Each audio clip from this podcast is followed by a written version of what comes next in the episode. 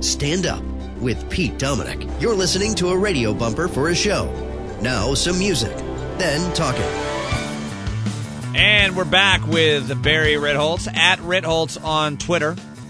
You were talking uh, about worst case scenario with debt ceiling, uh, and that's where we had to take Was a break I? there. Yep.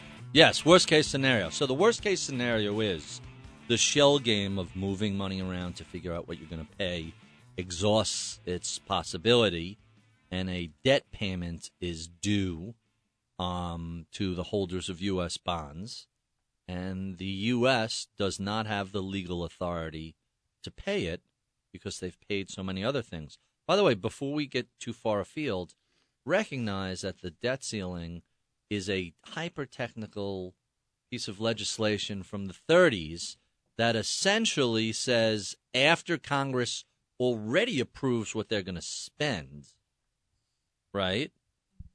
They have to they have this limit on debt. So Congress has effectively passed two conflicting pieces of legislation. Go spend all this money, Right. but not more than this amount.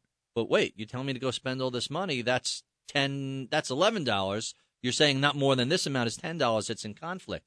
So in theory, it puts the president in a position where he has to either a choose which of these laws he wants to violate. The government can theoretically pay the debt and not default and say to Congress, you authorized the spending. I'm following what you do, told me to do, which was go spend this money. And the fact that you didn't authorize the ceiling is in conflict. And since you've created an ambiguity, I'm exercising my best judgment. But that's It's it's now up to illegal. Whatever he Well, does, it'll whatever be he illegal. d- here's and then he could be impeached. Congress has created a situation where that no matter what he does, he's violating a law of Congress. Okay, so So let's say he also- doesn't pay the def- the the interest on uh, bonds. Let's say he defaults. The worst case scenario is there's a panic.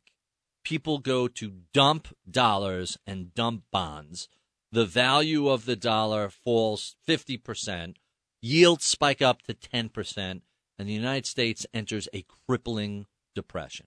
When could the soonest that could happen? When Uh, Monday. Sure. uh, for, for real, Monday? Yeah. But I don't think that's a I think that's a low probability outcome.